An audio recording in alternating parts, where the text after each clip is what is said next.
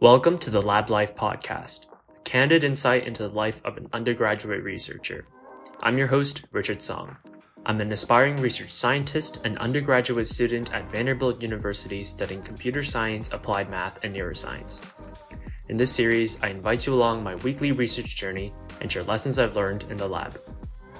You're listening to Season 1, Episode 2 Starting Your Research Project. Last episode, we talked about how to get a position as an undergraduate research assistant in a research lab. But once you get that role, how should you begin?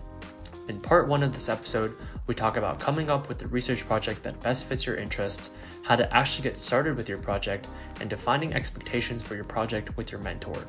In part two, I talk about my weekly research updates at Boys Town, including the specific research project that I will be working on this summer involving working memory and transcranial direct current stimulation, or TDCS. So without further ado, let's discuss.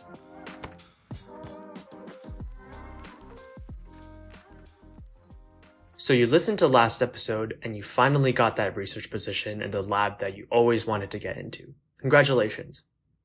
Your mentor will probably give you a lot of suggestions for research projects that you may be interested in. And this may seem overwhelming, especially if they give you more than five different projects to choose from.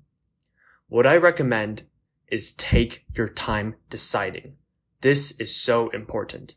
A lot of people that I know get their research project and maybe take one or two day max to make their decision about whether they want to pursue this project or not. I recommend you take your time. This is a very important decision for you, especially if research is something that is really pivotal to your undergraduate experience or you want it to be that way. You need to take the time to really understand what you're getting yourself into before starting your project in the first place. Now, what should you be doing when you take your time? Well, your professor will send you a lot of articles, posters, videos, or uh, other web pages in general that will help you understand the research project a little clearer. And obviously, you should really take your time to read these pieces of work. What I recommend you do, and this is a hack that I did, is start with the posters from previous undergraduate students if possible. Undergraduate students a lot of time over the summer will do summer research projects which will culminate in a poster presentation. I recommend that you start with these posters. This is because undergraduates don't necessarily have as much experience as professors, postdocs, or PhD students. So when they write their poster, they won't use necessarily as advanced terminology or lingo that a professor or a postdoc will do that may seem really overwhelming. And because of that, their poster will likely be much easier to understand than if it was written from someone like a professor. And moreover, the undergraduate student is in the same boat as you and has roughly the same amount of research experience, meaning that it's much easier to digest their project and really understand what they're doing. If possible, I also recommend that you try to reach out to that undergraduate student who created the poster and really ask them about their project. Ask them about the time expectations and the amount of time that they devoted to that project. What were some of the limitations when completing that project or what necessary steps will be needed to take next to really take that project to the next level? When you reach out to that undergraduate and ask such questions like this, it really helps you see whether that project can suit you. And moreover, that undergraduate is more likely to relate to you than if you were going to reach out to someone that's much older. So you can really understand that project, hopefully from a better point of view. After you've reached out to the undergraduate who created a poster, if possible, I recommend that you read the papers and the articles that your professor sent to you that are related to the research project that you will be embarking on. Try your best to understand the methodology, the results, and the discussion section of all these papers. I'll post a later episode in the future talking about what's the best way to read papers. But for now, try to best understand the methodology, results, and the discussion. The reason why this is important is because it helps you understand how researchers in the past have conducted that research project, the methodology, what they found, the results, and what they got out of and how they interpreted those results, the discussion. At first, it may seem really overwhelming and really hard to read these research papers. But to help alleviate that, I recommend highlighting terms that don't necessarily make sense. Afterwards, you should compile a list of questions and have a follow-up meeting with the professor to discuss those things that you highlighted so that you can truly understand the research project better. After all of the clarifications that you need, if that research project really resonates with you, let's say the results were really fascinating, or the way that they conducted the research project used a really novel technique that you found to be really interesting and you want to work on that novel technique in the future. If any part of those research projects from those papers resonated with you, ask the professor some more follow-ups to see what steps you can take to build upon what those other researchers in the past did. This is probably the easiest and the best way to create your own research project that's unique and that will also suit your interests. So to summarize, your mentor will give you a lot of suggestions for projects when you enter their lab, which may seem overwhelming, but I recommend that you take your time. Do not rush. First, start with posters, if possible, from previous undergraduate students who did a research project similar to the one that you may be interested in. Start with undergraduates because their work is likely easier to digest than someone with more experience who will use more advanced terminology, and try to reach out to that undergraduate to ask about that project in general. Next, read the papers and do your best to understand the different findings of those papers and highlight things that don't make sense. Afterwards, follow up and meet with your professor to discuss how you can take that research project further once you've clarified everything that needs to be clarified. Alright, that's coming up with the project. Now let's talk about how to actually get started with that project. At the beginning, it's important to understand the literature and to read as many papers as possible. But when you're reading these papers, I want you to take detailed notes on the key findings of that article that are related to your field. And try to meet with the professor somewhat often, like weekly or bi-weekly, or during the lab meetings to discuss next steps. And it's important that you can s- stay consistent with meeting with the members in your lab. The reason why it's really important to discuss the literature and to read papers is to truly understand how researchers in the past approached the problem similar to yours so that you don't necessarily make mistakes that they did and you can work as efficiently as possible when you're starting your research project, such as when you're doing the data pre-processing or data analysis. You can best understand what steps researchers in the past have used, and you can implement those steps in your research project if they have been successful. Next, I want to talk about defining expectations. And I purposely save this for last because I believe that this is most important. It is really important to define expectations for your research project before actually starting on your project. So in those first few meetings with your professor that you have, it's really important to define expectations. And the reason for this is that you don't want to already be two or three months into your research project and suddenly you're working on something that you didn't want to work on in the first place. Or you don't want to be two to three months into your research project and you're not meeting your professor's expectations and they hold a grudge against you, for example.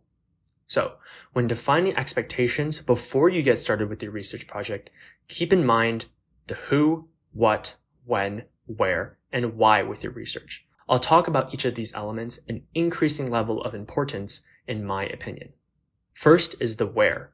Where will you be meeting with your lab? Can you stay in your dorm? For example, if this is a computational project, or do you have to be physically present in a lab? You don't want to miss too many lab meetings. Otherwise, your professor may view you in a negative way. So make sure you define where you will be meeting. Next, when? How often will you be meeting with the members in your lab? As I said earlier, at the very beginning, I strongly recommend that you meet with someone of higher rank, so like a PhD student or a postdoc or your professor directly. I recommend you meet with them biweekly or weekly, but this may vary per lab. And as you go down the line, these expectations for how you will be meeting may change. So I want you to ask your professor or your mentor how often you will be meeting to discuss important findings, to discuss any questions, etc.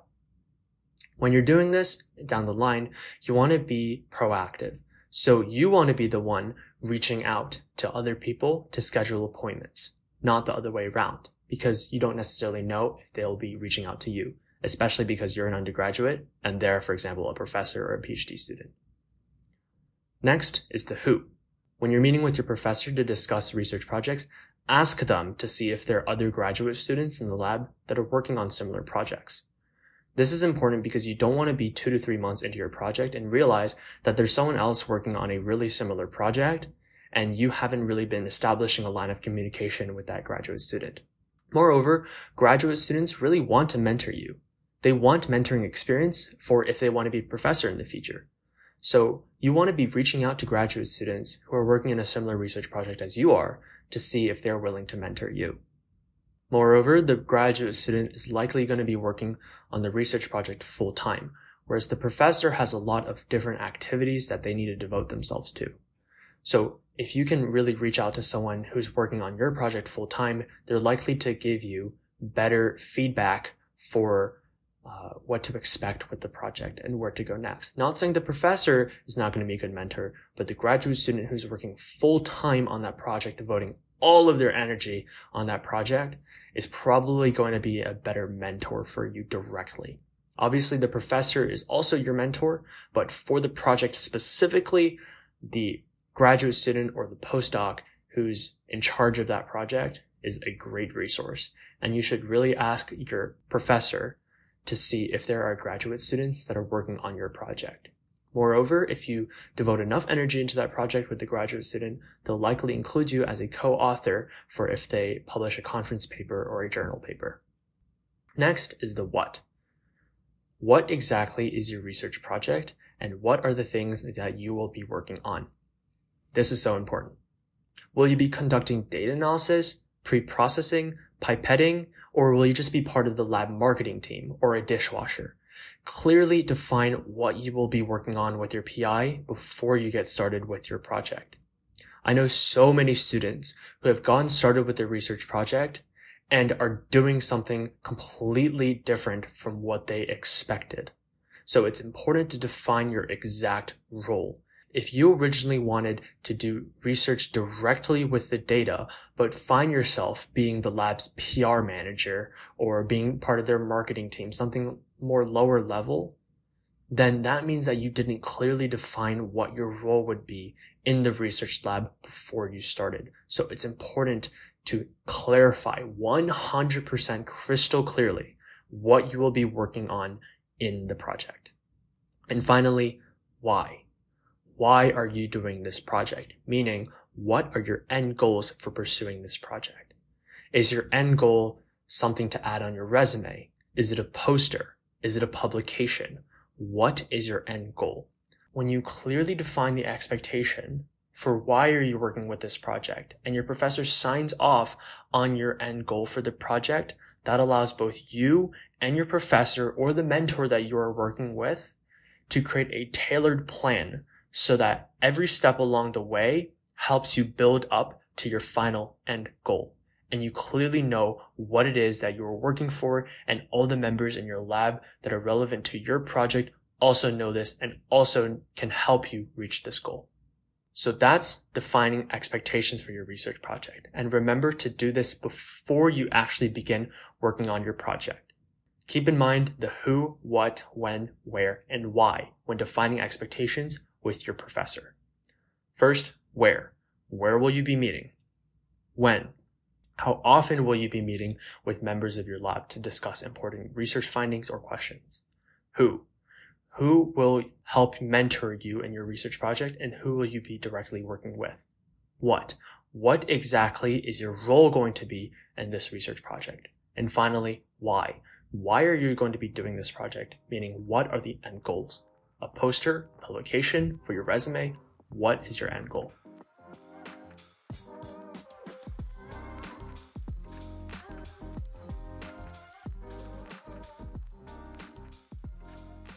If you've made it up to this point, thanks for sticking with me. This is part two of the Lab Life podcast, where I talk about my weekly research findings and updates at the Boys Town National Research Hospital Institute for Human Neuroscience. During the first part of this week, I finally finished up pre-processing and analyzing the data within our practice dataset, so that for the second part of the week, when we received our large bank of potential research projects, I was able to focus on one that really intrigued me, and that was how transcranial direct current stimulation affects verbal working memory. So if you don't understand either transcranial direct stimulation or TDCS or verbal working memory, you're in luck because I'll explain exactly what they mean. Let's start with working memory in general. Working memory concerns short-term memory that has not yet been encoded in our long-term memory. For example, if I read to you my phone number and had you repeat that phone number, you'd be able to do so because your brain exhibits working memory. But it hasn't necessarily encoded that in long-term memory, so you won't be able to necessarily repeat that to me a week later down the line. The way that most scientists currently understand working memory has to do with the Baddeley working memory model, which is named after the famous psychologist from the UK, Alan Baddeley. This working memory model consists of four components. First is the central executive, which is the CPU of working memory. This part of the brain, the central executive, exhibits selective attention to sensory information. So it determines what senses that we perceive gets taken into our brain. And afterwards, it gets to determine what gets stored into our working memory and what our brain just doesn't perceive at all. Finally, when it determines what gets stored, it will also determine a place to store that working memory either the phonological loop or the visual sketchpad, which are the second and third components.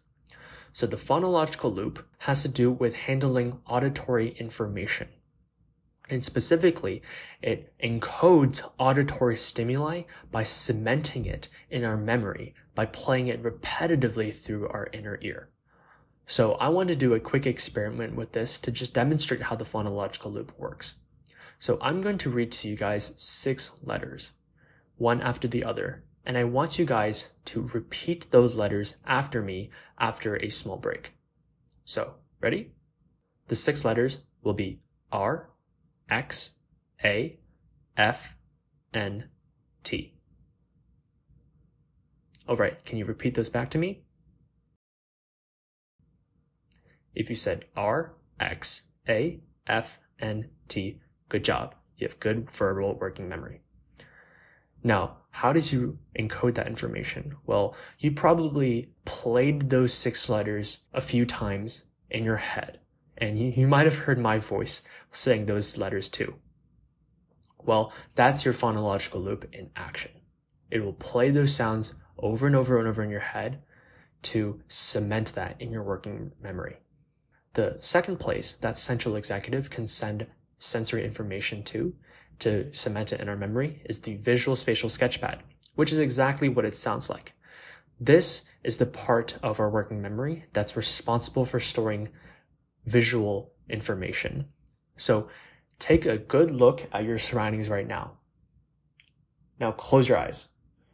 When you close your eyes, you can probably see a really quick one to two second snapshot of what you saw when your eyes were open. And that one to two second snapshot is the visual spatial sketchpad. And finally is the episodic buffer. The episodic buffer is slightly separate from the other three components, and it's not very well known, but the gist of it is that it's thought to consolidate working memory into long-term memory. So if you can still remember those six letters that you just repeated to me in your head, can you do it?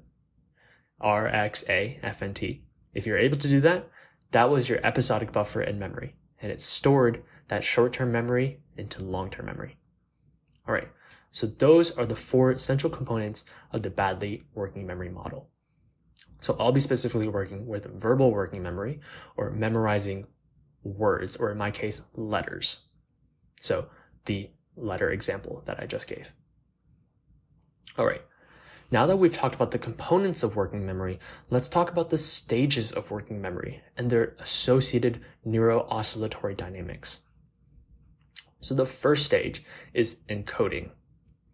And what encoding does is our brain taking in information and encoding it or translating it into something that our brains can understand.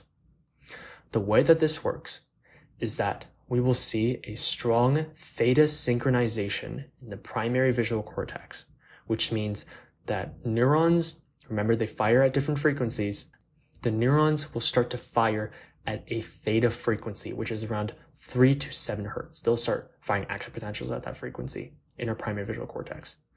And we will also see an alpha and beta desynchronization starting in the occipital cortex, which is the area in the back of our brain that's largely responsible for vision.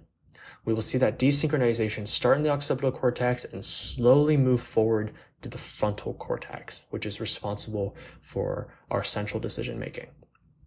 So this means that a lot of the neurons that were originally in our occipital cortex and slowly moving forward to the frontal cortex that were originally firing at alpha or beta frequencies, which are characterized by 8 to 30 hertz, will stop firing at that frequency, or they'll still fire that frequency, but like at different times. So they'll be desynchronized.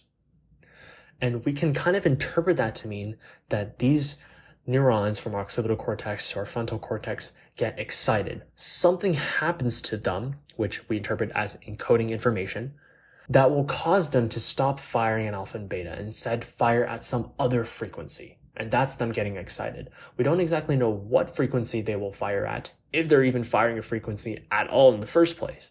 But we do know that the, they get excited and they stop firing or they fire at different times in the alpha and beta frequency range. So that's the encoding phase. The second phase in working memory is maintenance. And what maintenance means is our brain trying to maintain what we just encoded. And it does this by blocking out all other sensory stimuli. Imagine that I just read to you those six letters, R, X, A, F, N, T. If you're trying to remember that, your brain is going to do its absolute best to block out all other stimuli so that you're hyper focusing on R, X, A, F, N, T. And what we see in the maintenance phase is a strong synchronization in alpha frequency in the occipital cortex, which basically means that neurons will suddenly be starting to fire at an alpha frequency at high synchrony in the occipital cortex. And finally is the retrieval phase, which is you repeating what you just encoded. And what we see in the retrieval phase is a strong desynchronization of neurons across a bunch of frequencies ranging from theta all the way to beta in the parietal and occipital areas. So we see a strong desynchronization. We don't exactly know what new what new frequency they will fire at. What we do know is that they will desynchronize in frequencies from the theta to the beta range. So roughly from the 3 to the 30 hertz range in the parietal and occipital areas. So those are the three stages of working memory and their associated neurooscillatory dynamics. Now, we will talk about TDCS, transcranial direct current stimulation, and how that affects working memory. So first, TDCS. How does it work? Well, what TDCS does is it, it the machine looks like a like a cap. It looks like an EEG machine that you can just put directly on your head. And this cap will fire small electric currents around 2 milliamps into a specific region that we want to stimulate. Now, this may seem a little bit scary, but um, there's a lot of research that's been done on TDCS in the past, and very little side effects have been reported. So, what happens when we use TDCS on the brain, and how does that affect working memory? Now, this is really interesting. This is published in a paper from our lab, Koshy et al. And what they found was that there are two primary differences, one in the encoding phase and one in the maintenance phase. In the encoding phase, they found that TDCS to the prefrontal cortex caused stronger and larger alpha desynchronization compared to no stimulation. So repeat that. In the encoding phase, when they stimulated the prefrontal cortex, it caused stronger and larger alpha desynchronizations. They interpreted this to mean, remember, during the encoding phase, we normally see alpha desynchronizations, but they saw more alpha desynchronizations. They interpreted this to mean that our central executive is devoting more resources to storing information in both the phonological loop and the visual spatial sketchpad to make it essentially easier to recall that information later, which I find is really interesting. And that second difference that they found with stimulation versus no stimulation occurred during the maintenance phase. And what they saw with the maintenance phase was that there was less alpha synchronization in the occipital cortex with stimulation compared to no stimulation. So when stimulation was applied to people in the prefrontal cortex, they saw less alpha synchronization in the occipital cortex. And what they interpreted this to mean is that when we receive stimulation, our brain does not necessarily have to devote as much resources to blocking out external stimuli compared to if no stimulation was provided. And this, if you think about it, makes perfect sense. In the encoding phase, our brain devotes more resources to encoding that information in our brain so that we essentially have a clearer picture. When we have a clearer picture, that means that during the maintenance phase, we don't necessarily have to devote as much resources to filtering out other sensory information because we have that clearer picture. We are able to recall that what we just saw from our senses clearer, easier, so we don't have to filter out external stimuli as much. And those are the primary results of TDCS on the prefrontal cortex and working memory. And this was really interesting. So my specific research project has to do with TDCS and how does that affect working memory, but we're stimulating specifically the parietal cortex. And what makes the parietal cortex really special is that it contains this small region called the supramarginal gyrus that is responsible largely for phonological looping. So theoretically, if we can make phonological looping more efficient, more effective, that allows us to encode information in our brains a lot easier. Very similar to this uh, TDCS on the prefrontal cortex. But if we can make our phonological loops stronger and allow our brains to encode information a lot clearer, then perhaps that will improve our working memory or at least make it so that we don't have to devote as much resources to blocking out external stimuli or retrieving the information during the retrieval phase. So that's going to be my project. TDCS, we're specifically stimulating the parietal cortex and seeing how that improves or affects working memory. Thank you for listening to the Lab Life podcast. If you enjoyed this episode, please consider subscribing on YouTube, Spotify, Apple Music, or whichever platform you are tuning in from. So long for now, and I'll see you next week.